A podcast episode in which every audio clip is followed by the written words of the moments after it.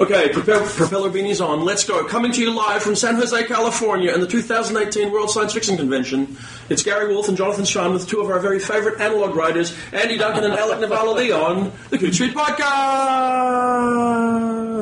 And here we are. And uh, okay, analog writers. Now, Alec, I know you're not only an analog writer, you're now a writer about analog or about astounding. Andy, have you ever published an analog before at all? No, this is my debut this summer. You know, it only took me however long since Clarion West, 1994. Now, to be fair, I have not been inundating them with submissions all this time. But But the, there's a good reason why this particular story had to go to analog, wasn't there? uh, since it is about the founder of analog, in effect, John W. Campbell Jr. as a fictional character, when when Jim Gunn and I talked out the idea, when he innocently said, "What are you working on?" and I told him this idea, and he happily supported it. Uh, he then said, "You should finish it, and it will it will not only be a good story, it will be an Andy Duncan story." And when you're finished with it, send it to Analog. And he waved his hand airily. It was a sort of magic gesture. He waved his hand and said, and no power will prevent their taking it. and so Jim Gunn was right again. Uh, well, how about you, Alec? I mean, you've been writing for an uh, analog for, for some while now. Yeah, well, it's, it's kind of funny. So, um, 15 years ago, I, I sent uh, a story to Stan Schmidt, and he took it, which was fantastic, very encouraging, and it was like, this is great. And uh, I sent a second one probably six months later, and he turned it down. I said, okay, well, I guess science fiction's not for me. so I, I retired. Looking back, it seems kind of silly um, because I was I was one for two, which isn't bad. Right. Um, and so it took me another probably four or five years before I, I started to write on a regular basis. But um, I probably published about a story or two a year there for the past 10 years. Yeah. Mm-hmm. Well, I, I guess given what we're here to talk about, and all jokes aside, uh, you know, I should say we're here to talk about uh, about John W. Campbell, about Astounding, about the major new book about Astounding that Alec's written for Fairwood Press, right? Uh, no, it's HarperCollins. HarperCollins, okay. HarperCollins. HarperCollins. Well, it's I like a book about. Dey Street is That's the insane. imprint of HarperCollins, which I don't think I'd ever seen before. Dey Street tends to publish um, books on popular culture, uh, so this is a little bit outside their wheelhouse. But luckily, I found an editor who was willing to take a chance, and it came out great. So I guess my, my, the question is, what happened? How did you get here? I mean, I, I, I'll, I want to come around to how you became you know, your own thoughts about analog too, Andy. But just to sort of, how did you come to be writing a book about astounding? So I had written for Analog for a while, and um, you know I love Analog. It's, it's been a great place for my short fiction, and um, I've uh, also written some novels. And um, uh, after my third novel came out, my agent said to me very gently that it didn't seem quite like a slam dunk that we would get a 4th uh, book. Uh, and he suggested uh, that I should try nonfiction because that's kind of what he does uh, uh, as well. And um, I, I thought to myself, what is it that I can, I can talk about? What is it that I can write about that seems, you know, suited to my background as, as a writer? And you know, astounding and analog was one of the first things that came to mind. And um, my initial impulse was to actually write a book where I just sat down and read through every issue of uh, Astounding for however many years and wrote a critical study of it, uh, which I think would be a, a great book for somebody else to write. Um, but within like probably just a day or two of uh, starting to look into that, that subject, I realized that there had never been a biography of John W. Campbell.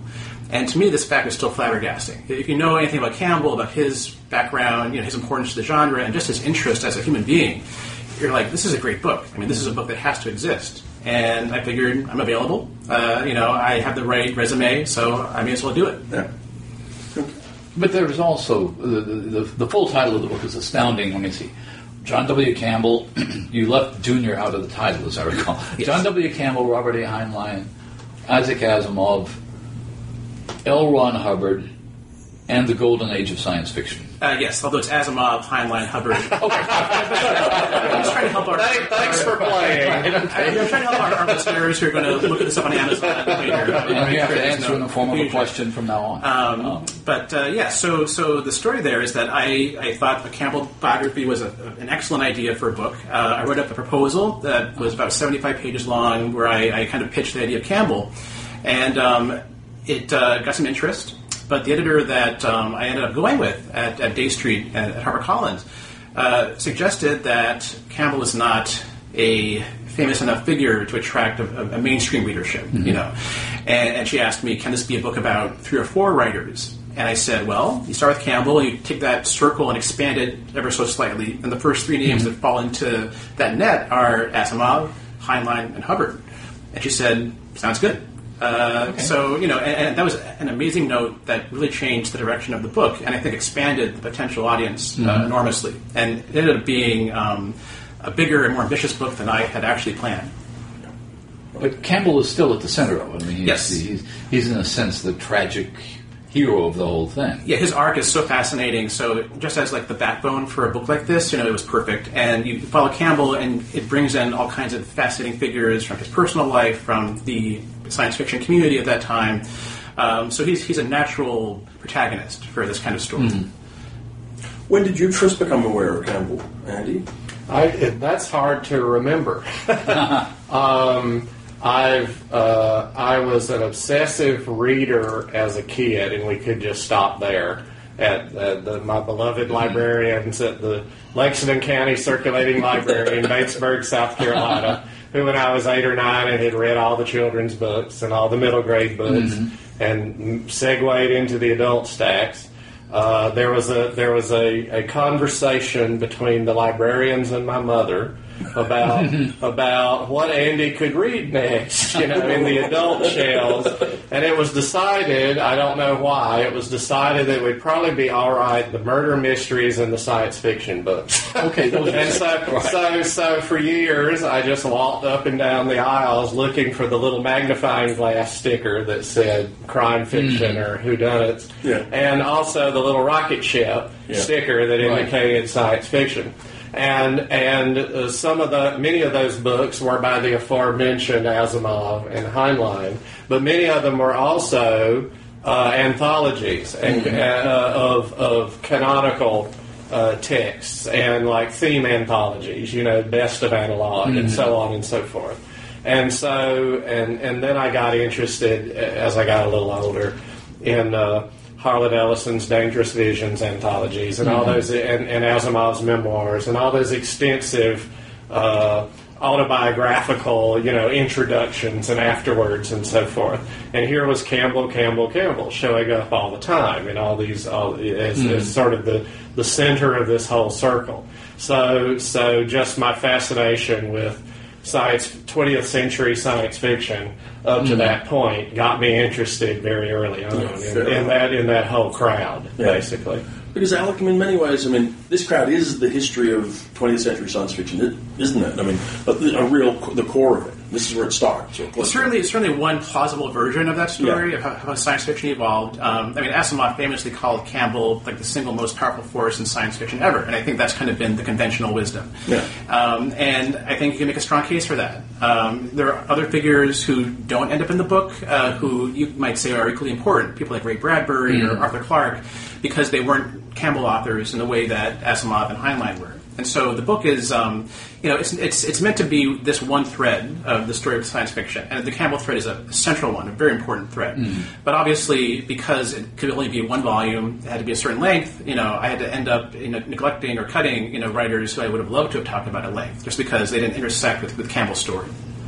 Yeah, there was another. Uh, for example, there was a book several years ago by Brian Stableford on the scientific romances, a history of British science fiction, uh-huh. and that's a line from from Stapleton. And while all this stuff was going on with Campbell, I mean, actually John Wyndham, I guess, did sell to the pulps under the name John Beynon Harris. But there was this whole tradition that involved the John Wyndham novels, John Christopher. So his argument was there's a separate history of science fiction apart from Campbell. And yet, when you talk to people like Brian Aldiss, he said, no, Campbell was the one we all wanted to sell to, even if we were in England. Yeah, I mean, one, one challenge for this book was making it, you know, a manageable length because, um, I mean, the first draft was twice the length of the book, which is 400 pages. It's a big book. And, um, you know, I, you should have realized that, you know, it takes 400 pages just to tell Campbell's story and the story of Astounding. So you don't even get into, like, what other cults are doing. It's all about American science fiction. There's nothing about, you know, uh, other parts of the world. But just to tell this one central thread in a, in a, you know, comprehensive way, which requires a lot of time and space. Two part, two part question. When you started this, before you actually started to research, did you have a view, a, a version of the astounding story in your head? And at the end of it, how different was it? Um, honestly, I, I did not come in with any preconceived notions about uh, Campbell or Astounding, except that this is clearly a, like an excellent story for someone to, to research. And you know, one thing I have to say um, about the history of science fiction is that um, you look at biographies of major figures in science fiction, uh, and you know they tend to be written by fans. Right? They tend to be written by people who are willing to devote themselves to the time it takes to, to write a book like this. And, and normally they, they have like a vested interest, you know, in, in their subject matter.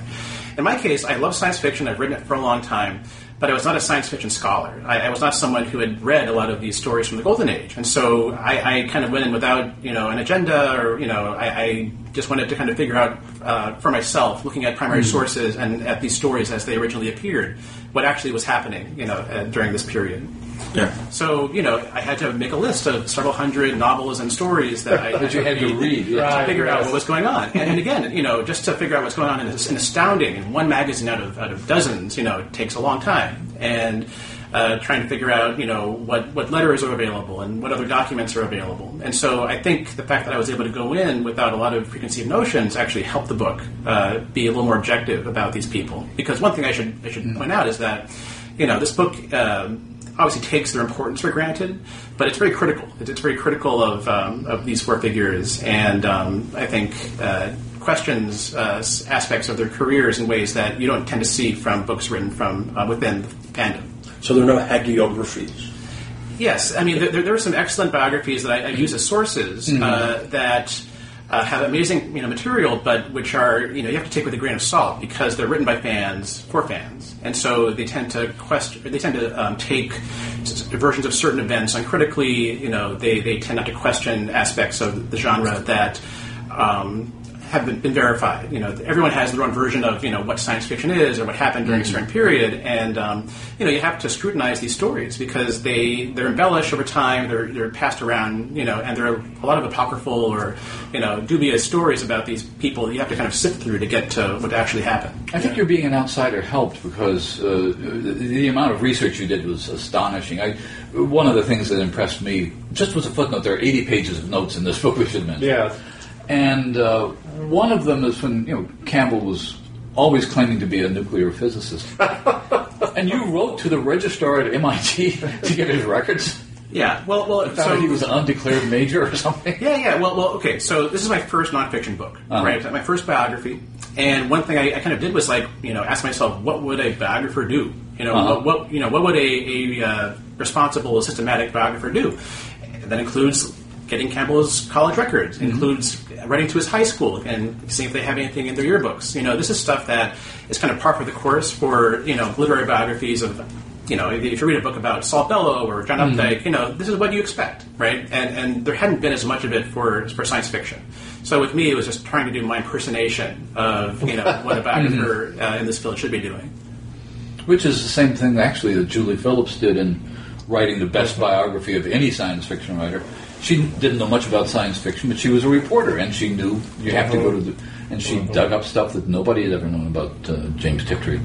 Um, but one of the one of the anecdotes in the book, which is fascinating because this relates to Andy's story, uh, is a lot of this is part of the folklore of science fiction anyway. You know, the, the business about the atomic bomb and being investigated, and the business about the Manson cult and Heinlein.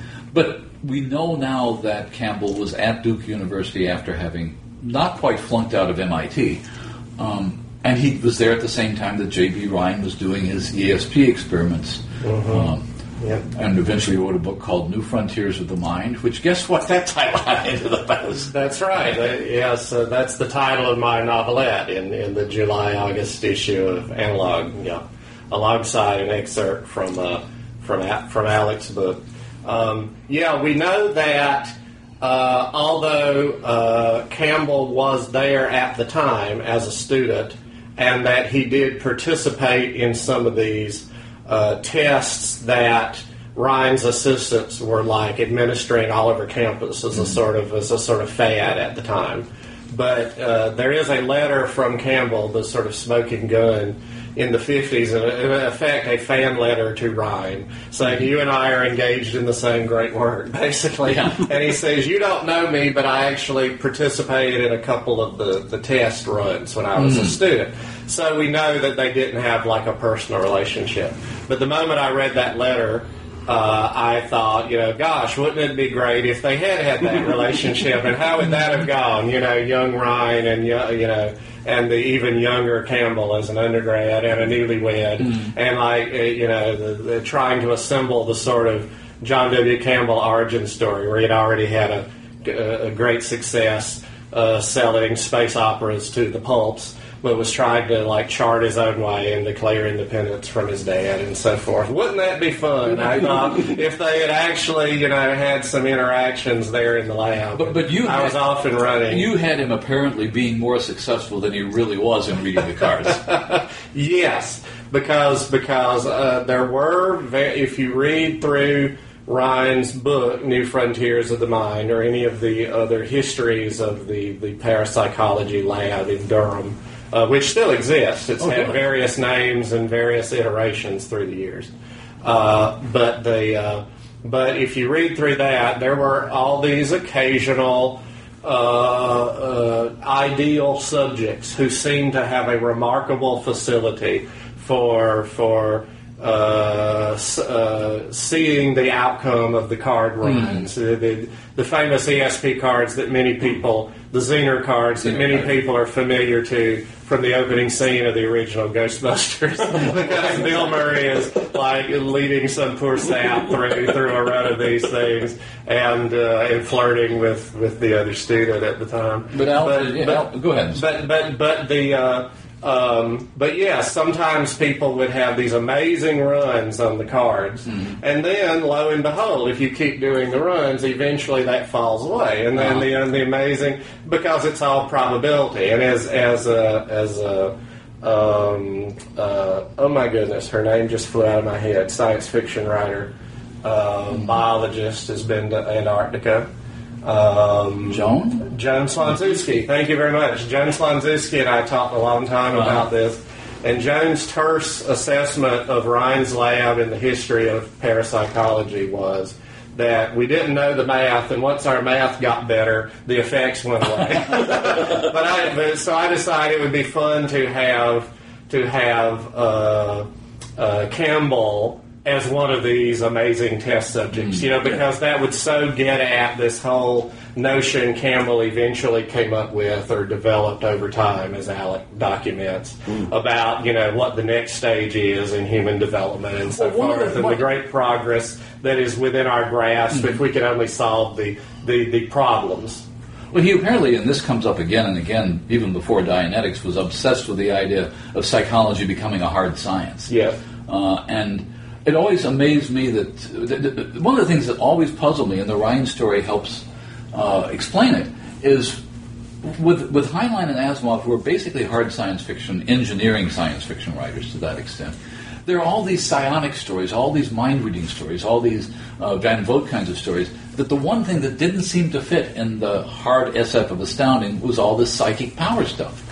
Well, this kind of goes back to something that Jonathan asked earlier, which was what kind of surprised me or how did my view of Campbell change in the course of doing uh, this book? And um, one thing that I, I was struck by was you think about what Campbellian science fiction is supposed to represent the sort of the hard science fiction, the competent man, the engineer as the hero, which is true to some extent. But there's also this mystical streak in Campbell's work that is there from the very beginning, you know, and, and the Rhine story ties into that. You know, Campbell talks about uh, the evil eye and talks about you know telepathy. And if you look at Unknown, which uh, the, the fantasy magazine they published uh, for a few years at the same time as the golden age of science fiction, you know he he talks you know with a straight face in editorials about you know the untapped po- potential of the um, the human brain. Uh, you know, Heinlein's Lost Legacy uh, is based on a Campbell editorial that, that talks about, you know, the unused parts of the brain must have a use. And, and this stuff is there in like 1940. And it's, it's sort of part of, uh, you know, Campbell's vision. And it, it kind of stays in the background until, you know, the late 40s when, when Hubbard and Dianetics becomes sort of the, the focal point of the magazine. Well, one of the things that you do in the book, which I think is fascinating, is you talk about uh, some of the women who have been not well treated in previous biographies, uh, and Doña Campbell and, uh, and Leslyn Heinlein in particular, uh, because well. Uh, the, I, I think we, I think I can say this. We said it several, but the, the, the Patterson biographies seem to take um, Virginia Heinlein's word about Leslyn and in in your account, looking at the letters, Leslyn was virtually a collaborator with the early Heinlein. Yeah, and I think that comes out very clearly, and Heinlein says it explicitly in speeches and in correspondence. Um, I mean, one of the most amazing letters that I found doing, doing research for this book was one that Heinlein wrote to Campbell after Pearl Harbor, and he was trying to convince Campbell to enlist in some capacity. And I think Campbell was afraid that if he left the magazines, that Astounding and Unknown would, would, would go under. And Heinlein says that Doña could do as good a job or better uh, as you uh, running the magazine with Leslyn. He, he said that you know Leslyn and I have always been collaborators, and the two of them could put out a great magazine for the duration. And, and that to me just gets at um, sort of the, the truth about the role that these two women played in their husbands' careers. There's a Andy. There's another great alternate history story where where, where, right, where, where right. Campbell and Heinlein refer to Doña and Leslyn. Right. Well, well, I was delighted to get Doña in as a major character in my story. When, when, and then I also realized that Rhine's wife, Louisa Banks Ryan, was in effect his partner in the lab and in life and so forth. Uh, Doña and John eventually divorced, but the Rhines did not. Uh, and so suddenly I realized that my story was about these two couples. So it became an almost a Shakespearean sort of comedy structure, you Yeah, know, yeah. Of, of like the two newlyweds and the two the, the older couple, both of them like mutually obsessed, you know, Uh-huh. partners in these odd odd things. But uh, but yeah, uh, uh, Doña was a was a, a, a, very sharp person in her own right, and has and has never gotten until Alec's until Alec's book, so far as I know, has never gotten her due uh, in any of these in any of these histories. Well, in a sense, the history of science fiction has been written by boys. Yeah. Uh, and I, I think that comes across in. mo- You mentioned the fan biographies, of which there are a lot, and they're enormously valuable because these people do it- it- tons and tons of research. The problem is all the research has to be packed into the book in a haphazard fashion. I've read biographies of Bradbury, biographies of Eric Frank Russell that do this.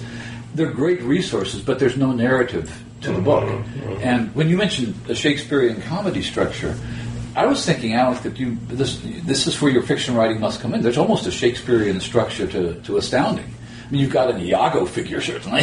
Yes, yes. And Campbell's life, you know, has this amazing arc to it that, Yeah. um, you know, I, I don't think I imposed. I think I think it comes out of you know the material that I Yeah. had. Um, and you know, my background is as, as a novelist. I was, I was very conscious of trying to make this a book that would be, you know, entertaining and engaging, even for, for casual fans, for non-fans, and the way that you know a great biography can be. And I think the fact that I was um, going through like a like a larger publisher uh, imposed this kind of pressure on the, the, Hmm. the book to you know not be too long, to stay focused, to have like a clear narrative uh, like through line. And, and I think that was actually very valuable when it came to clarifying my thoughts about what this uh, book was about. Just so we don't uh, lose the people who aren't familiar with the story of Heinlein and Campbell and Astounding, what is the arc that you saw as when you researched it? So, uh, so Campbell um, was the editor of Astounding Science Fiction for 34 years, and I would say about 15 of those years are what you would call the Golden Age, um, which is uh, defined as the, the moment in which science fiction kind of emerged from uh, being a, a like a pulp genre uh, that you know had sort of poor characterization and bad science and, and all these defects to one where at least the, the writing was marginally better. Uh, there was interest in characterization, interest in ideas, and um, you know, it, it's an evolution that I think would have happened eventually in some form, right? What happens uh, in you know the evolution of any genre is that you have one generation of writers who come in, comes in kind of opportunistically, like the the first generation of pulp writers who are kind of writing for the money. And then the next generation are fans who read those stories growing up and, and have their own ideas and kind of kind of build upon uh, you know the, the innovations that you know they, they, they saw in their predecessor. And uh, this would have happened without Campbell in some form. But Campbell happened to be the seminal figure who uh, was in the right place at the right time to uh, control the direction the genre took. And his uh, after he became an ed- ed- editor, you know, he was an excellent writer. He wrote some of the best science fiction stories that I've ever read. But um, he preferred to give ideas to others. He preferred to kind of use Astounding as a platform where he could kind of give ideas to 20 writers and have them working for him, you know, uh, at the same time. And um, you know, people like Asimov, Hubbard, and Heinlein uh, were, you know, his his collaborators, his partners, and and uh, together, along with many other writers, um, they kind of defined, you know, both in like a broader sense as far as like the genre was evolving and becoming you know more refined, but also like the things that it was going to care about and, and define and, and what would fall um, under the purview of what science fiction was. And so this includes things like psychology. So, so Campbell was looking for a psychology or like a science of the mind, you know, from a very early stage. And, you know, he decides to focus on that, but not on other issues that another, another editor might have found equally interesting. Well, one of the things that uh, when I when I talk about this sort of dramatic structures, there is this sense that you have a really interesting, flawed character who is a cheerful pulp writer writing these sort of gloomy, far future things, but then also writing um, who goes there. And I was thinking, even when we were at the session, we were talking about the book yesterday here at Worldcon, and there were a number of people, the younger people in the room, seemed to know Campbell only as the guy who wrote the story that provided the basis of the Thing movies. Um, but there's something about his gaining this power, being empowered by Heinlein and Asimov, and then being bent toward the dark side, basically, during the 40s. And it, it follows a very dramatic arc, and it's almost a Shakespearean tragedy. It's almost a five act story that ends up with his essentially losing control of science fiction. Yeah, I mean, the, the, the big uh, sort of X factor in the story is the atomic bomb, I think. Um, mm-hmm. If you look at, uh, you know, Campbell's ambitions for the magazine, I mean, nuclear power is a big part of science fiction from the beginning. And, and you know, stories about the discovery of nuclear power, you know, were mainstay of the genre. And so when the atomic bomb becomes a reality, it's like science fiction was right. Science fiction, you know, foresaw, you know, the future, uh, but also makes it impossible to, to, write about nuclear power ever again. There has to be some other subject that science mm-hmm. fiction can tackle if it's going to maintain its status as a frontier literature. And for Campbell, that was the mind because you know he tried to fail to get involved with the Manhattan Project. He mm-hmm. wanted science fiction to play a role in the war effort, which you know it never really did. But you know, for, for the for the brain, for psychology, he didn't need any resources. He just needed Hubbard. He needed you know two men in a mm-hmm. quiet room, you know, working on this talk therapy. And he was convinced that that was the invention that um, science fiction had been born to produce. I mean, I think a lot of fans and writers thought that there was going to be a great discovery, uh, you know, that would emerge from the pages of Astounding. And, and Campbell thought that Hubbard's ideas uh, mm-hmm. were that idea. Andy, you had to invent Campbell as a character, and were you? And, and, and there's more to him than uh, th- th- than just the folklore of science fiction. But where did your idea of making him into a, a living character come from? Because if you look at what was written about him in the memoirs of people like Asimov or Lester Del Rey, he's just this brilliant editor, but he did, he never really emerged as anything much more than that. He comes off he comes off as sort of a sort of a grotesque, sort of a so, uh, not a round character, but a flat character in Jamesian Terrace. He, he he's he's this loud, hectoring, insistent, you know, producer of of. of of, of, provocative questions, you know, in these endless conversations that go on and on as people file yeah. in and out of his office and he and he's uh, and he's this large, intimidating figure holding forth in bars at, at, at conventions mm-hmm. and so forth, uh, which is about it. But I got to thinking about him. Uh, I got to thinking about him as an undergrad and as a newlywed. Mm-hmm. I got to thinking about okay, what's the essential if this is going to be a student Campbell and Professor Rhine story? essentially this is going to be the student and the, the, the, the professor and the pupil, mm-hmm. but the pupil is going to presume to know at least as much as the professor. uh-huh. And at some point, the tables are going to get turned or attempted to get turned. And I and it is not coincidental that I'm coming up on my quarter century mark teaching undergraduates in writing classes. And I thought I have been in that office more uh-huh. than once. I have been there as a student as a pupil to my own mentors and yeah. professors through the years, including grad school. And I've also been there all too many times with the students sitting there, where you know the student is like being a great big pain in the neck. Mm. But I also think, oh, I know you very well because I have been that great big pain in the neck. And so, as always with our stories, you know, if they're to have any sort of life at all, as Alec knows, writing fiction if they're to have any sort of life at all, we're ultimately like pouring ourselves in there and thinking, mm-hmm. you know, what would I do and think and react there. And so I had a lot of fun with all those in the office moments, you know, where yeah. where where where Rhine keeps hoping the conversation has come to an end, and now he can get and now he can usher this guy out of his office, but of course inexorably you know, they move on to the next. Well, that's the novel because when you try to think of Campbell as a young person, nobody ever talked about him that way. I mean, you, No. but then doing the research for the book, you you uncovered stuff I'd never heard about Campbell because all the stuff you heard about him from Asimov and Heinlein were exactly this authoritarian, loudmouthed, uh, controlling figure throwing. So trying to imagine him as a younger person must have been a challenge for a biographer, even.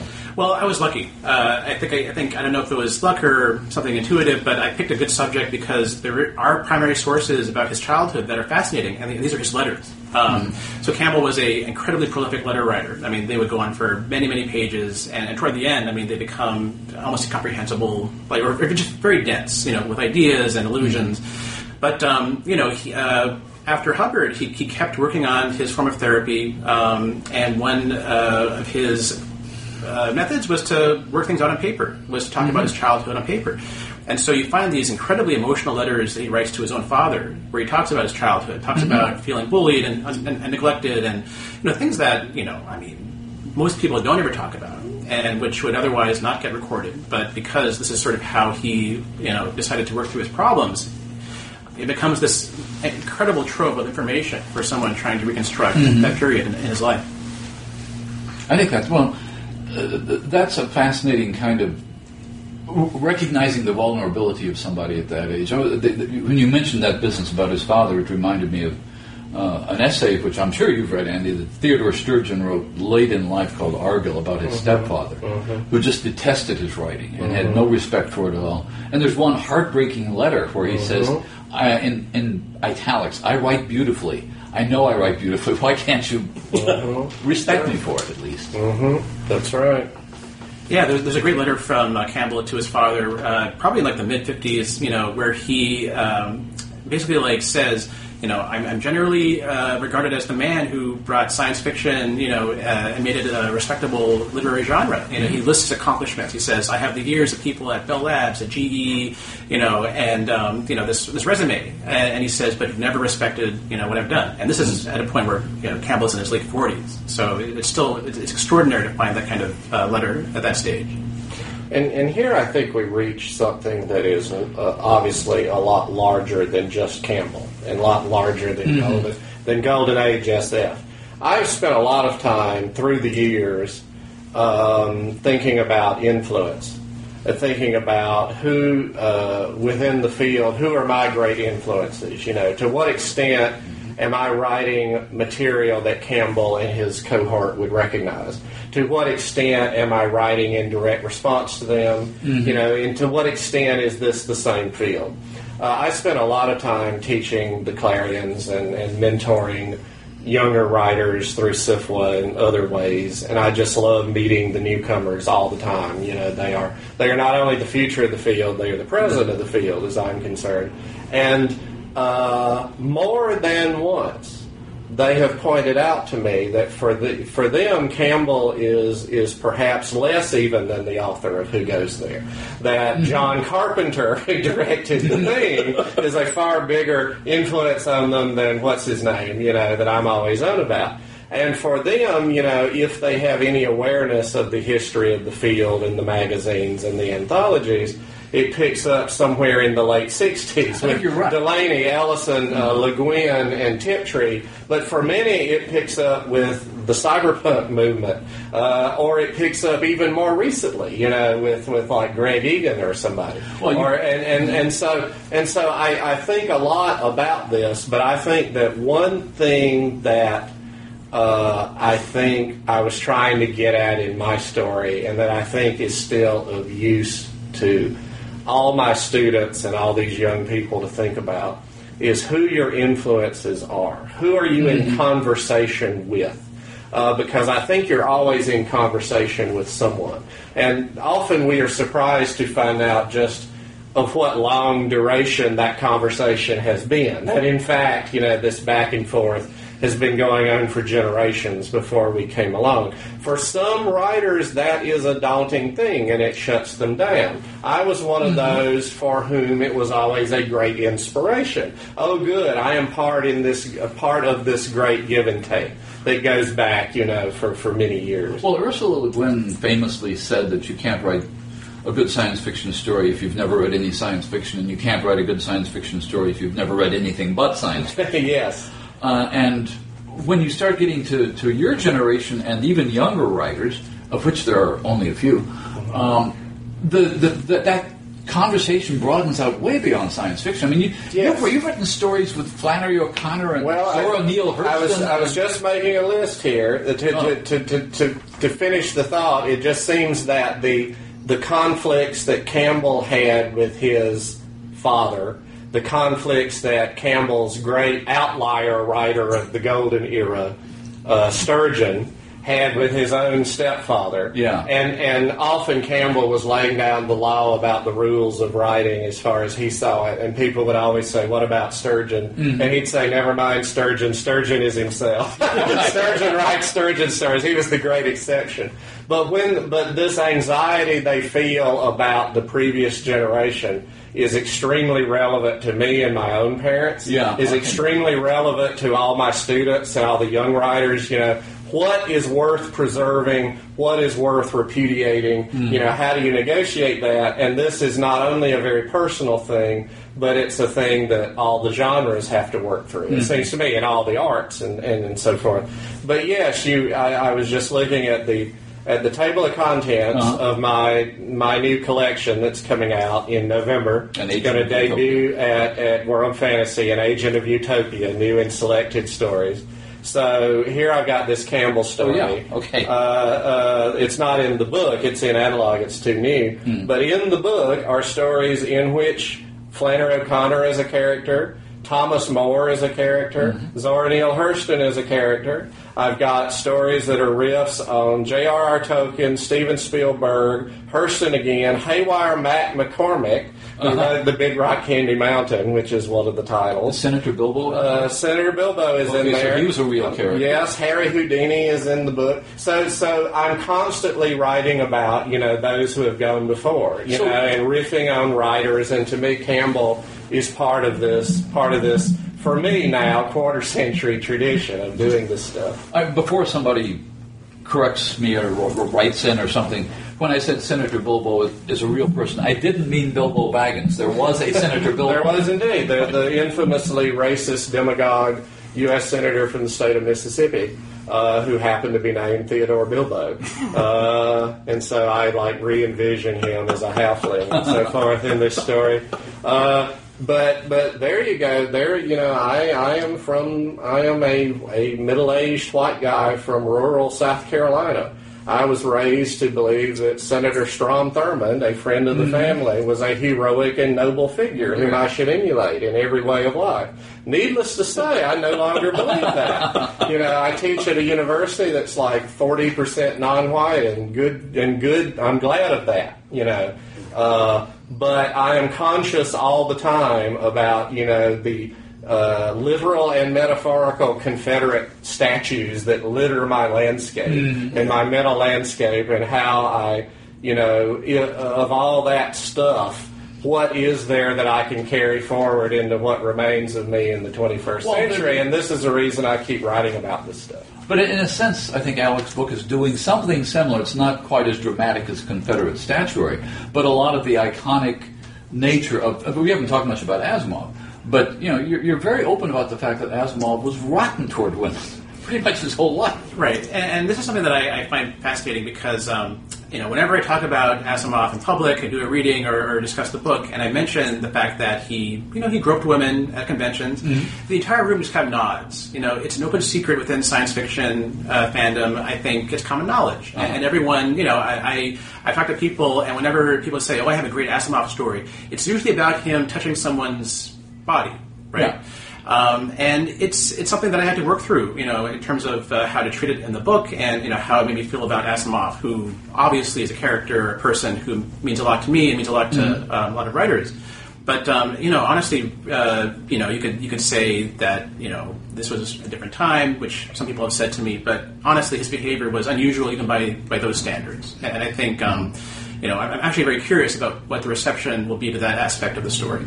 I mean, I'm very curious as to what the reaction is going to be to Hubbard, who is clearly the villain of the piece, and apparently more of a con man than even I suspected. And I didn't realize the extent to which Campbell bought into some of Hubbard's self aggrandizing anecdotes about his wartime experiences and his being a sailor and all this sort of Well, also Heinlein bought into those stories too, and, and yeah. this to me is like even more interesting. I mean, Campbell was not that hard to mislead. Campbell never been exposed to the military. Right, ask Dr. Hieronymus. Or, Right, yes. Yes, but but you know, I mean, Heinlein was a graduate of Annapolis. You know, he, he was he was a naval officer, right? And and he, for, until he died, he, he thought of Hubbard as a war hero. And, and to me, that gets to something about Hubbard. You know, how convincing he was, Yeah. and how impressive he was. Because um, the one theme you get, you know, you look at memoirs from the period or what people say about him is that he impressed everyone he met. He impressed Campbell deeply. He impressed Heinlein deeply, uh, his personality, and um, you know, he he was you know, a sociopath. I think, you know, he he was a terrible person, you know, in a lot of ways. But you know, you can't underrate his impact and his importance to the people that he uh, he interacted with. But one of the things that does come out, uh, because this obviously is the question, is why is Hubbard here? Because you have three people who are, whatever their personal flaws, in, involved in the project of inventing modern science fiction or making science fiction grow up out of its pulp. Hubbard had no interest in science fiction at all until it became a market for him. He just he'd been writing for the Western pulps. And Right, that's very true. Uh, so people always ask, you know, so I understand Campbell, asked him Asimov, Heinlein, but why is Hubbard in your, your subtitle? And, and, you know, to me that's like two questions. One is, does uh, Hubbard deserve to be named in the same, you know, breath as these other writers? And was he a good writer? Was, was his stuff worth reading? And, um, you know, the answer the first question is that absolutely he is worth including in any history of science fiction, especially one about Campbell. Uh, because Campbell and Hubbard uh, worked so uh, intimately together for, for so many years. Um, Campbell never got over their partnership. I mean, they only worked together on Dianetics for a couple of years, but you know, it deeply shaped what Campbell did after that. Um, you know, I always say that I think Hubbard was more important to Campbell than any other writer except for Heinlein, and that includes Asimov. Uh, he occupied more of Hubbard's or more of, more of Campbell's like inner life than almost anybody else. Um, so you can't tell Campbell's story certainly without talking about Hubbard um, and the impact he had on, on that community just as a, as a, as a force of nature. Uh, as far as writing, you know, I, I've read more of it probably than anybody who is not actually a Scientologist. And, you know, and, and I always talk about Sturgeon's law, which is that you know ninety percent of everything is crud, and that's true of Hubbard's writing. But you know, this is a guy who wrote four million words of fiction, and if ten percent of that stuff is decent, then you know that's that's not a not a bad body of work. There, there are one or two stories that I've read of Hubbard's that I think are pretty good. And, and I do think that if Hubbard's career somehow had gone differently, uh, if Scientology never happened, I don't think he would be uh, mentioned in the first tier of science fiction writers with you know Asimov and, and Heinlein. But there's like another tier of people like A.E. Van Vogt and L. Sprague de Camp and Eric Frank Russell. Eric Craig Russell, who I think uh, you know Hubbard fits very neatly into that category. I think there there are a few novels that people would still read fondly today, and I think um, because of Hubbard's complicated afterlife, there, there is like a Hubbard-shaped hole in the history of science fiction that, that I've tried Yeah. to fill. There's another figure that I think is fascinating that uh, that I mentioned. I, I was thinking of Eric Frank Russell, but before there was Hubbard, there was Charles Fort, and Charles Fort seems Yes. to have really impressed people like uh, Yes. Campbell and, and, and certainly Russell. And there were all these sort of secret masters stories in the 30s and 40s that never really went away. And Heinlein wrote a couple of those. Yeah, well, I mean, F. Orlin Tremaine, who was the editor of Astounding Before Campbell, published a huge excerpt from Charles Fort's book, Lo!, uh, you know, before Campbell came on the scene. So, you know, he's part of that conversation, you know, and um, Campbell, uh, his his attitude towards Fort is very interesting. He, he reviews one of Fort's books in Astounding and says, number one, there are a ton of story ideas here. He recommends Yes. it to science fiction writers Yes. just to get plot uh, uh, ideas. But he says that he thinks Fort undermines his case by attacking orthodox science too harshly, which anticipates Campbell's career. I mean, this is what Campbell did. He he was trying to make uh, you know what I think in some ways are valid points about you know what is science, what what is a valid uh, subject of scientific inquiry. You know, does that include psychic powers? Does it include clairvoyance? Does it include uh, you know anti gravity? But by attacking, you know, the establishment so harshly, he made it impossible for anyone to, you know, actually talk seriously about these subjects for, for a long time. And I think, you know, in, in Fort, he kind of had a little preview of what his career would look like, you know, ten or twenty years down the line. The, we uh, one of my influences now now departed sadly Thomas Disch wrote a, a, a, a critical book that he was pilloried for the dreams our stuff is made of uh, that was made a deep impression on me. Uh, it's this this fine 200 page rant about the genre, but he makes a case there that we that we have sadly de-emphasized in all our histories.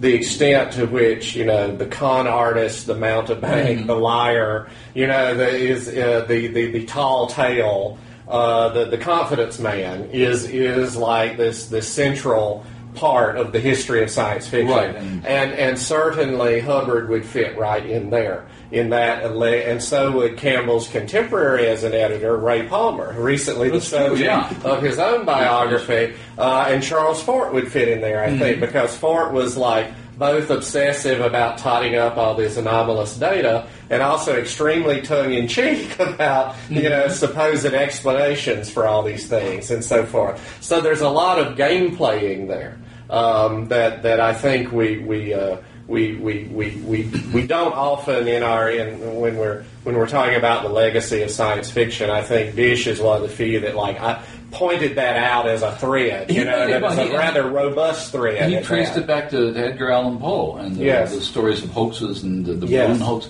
And he, he makes a very interesting argument that from American science fiction, uh, probably should be traced to Poe because of that trickster tradition, Yes. rather than to Mary Shelley, which is where you Yes. trace British science fiction. But I but I, I've had talks with some veteran figures, including probably you, Gary, through the years, about all the people we have met on the science fiction circuit who like sort of have reinvented themselves or tell whole spurious biographies about themselves that don't quite check Yeah. out when you go when you go checking. And and and and I think this too is part of this like long tradition. You know, there's there's some there's something of the uh, there's something of the illusionist in, Yeah. in a lot of uh, science fiction and fantasy. Well, one of the sources you had to look, you had to use this source because he's there, and that's Sam Moskowitz. And nobody knows how reliable most of his scholarship is because there, when people have gone back and done, redone the research that he reported on, they find out that he just created entire incidents in order to bridge one part of a person's life and another. Yeah, yeah, no. I mean, Moskowitz is an interesting case of again, kind of the fan writing for fans. Yeah. Uh, and I mean, obviously, a tremendous resource. There, there, no one else has like talked about this period in that kind of detail, and, you know, so I, I couldn't have written those sections of the book without him. But you look at something like the account of the first WorldCon, which is you know this like pivotal you know episode. You know, it's a great set piece, but you know there are many different versions of what actually happened there. The Moskowitz provides one account, but if you look at accounts from the Futurians who were excluded from the convention, look at Asimov's account of what happened, you have to kind of like you know triangulate between these sources and figure out what you know seems like the most plausible version. And the, the, self inflation of those stories is reflected in, I guess, Moskowitz's famous account of that, which was called The Immortal Storm? the, the Great Exclusion Act? This is, this is a group of three surly teenagers keeping another group of three surly teenagers from getting into an elevator. It's not The Immortal Storm. It's- I mean, I, I, I read that book cover to cover. You know, I, I had to. Uh, you're right. You're right. No, it, it's, it's. I mean, one thing that I, you know, am struck by reading that book is how little things have changed. I, I think that book is, is fascinating just as a record of these um, kind of tempest in a teapot, uh, you know, controversies within fandom Yeah. that unfold over the course of months and mimeograph fanzines. You know, and these days they're on Twitter, they're on Reddit. You know, uh, the the dynamics there, the trolling has, has stayed the same. You mentioned one of the tr- one of who would have been a troll was was Wollheim. Apparently, his fanzines were just vicious. Yeah, no, I mean he fits the profile of troll perfectly, and it's funny because obviously he, he grows up to become like one of the major figures in science fiction in his own right. But um, you know, back then, yeah, he he enjoyed you know uh, stirring the pot. He enjoyed breaking up clubs. He enjoyed causing trouble, and, and I think you, you kind of see that same uh, impulse today. Do you think, having spent all this time researching, all this time reading, that the reputations of the parties, whether they, they're changed somewhat or not, actually hold up over time? Do you think that Campbell remains the greatest editor in the history of science fiction? That's a good question. Um, I mean, I think uh, I think Campbell's importance, his historical importance, is like very hard to deny. I think um, you know what we think of as science fiction would look utterly different uh, if it weren't for, for his his presence at the right time in the right place.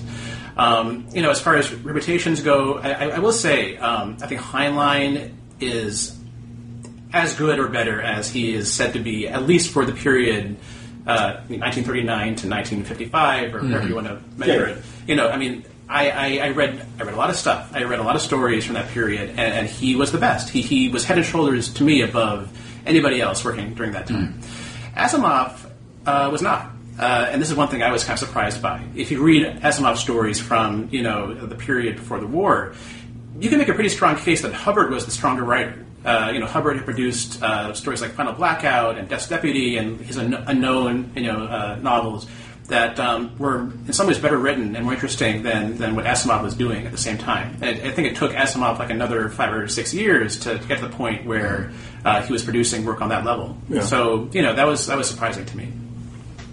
Well, Asimov was never a very interesting writer, sentence by sentence, and he didn't pretend to be. I mean, he talked about what he called transparent style. He didn't. He didn't want to write prose. He didn't want to write graceful sentences. He wanted to be as clear as possible, which is great for a science writer.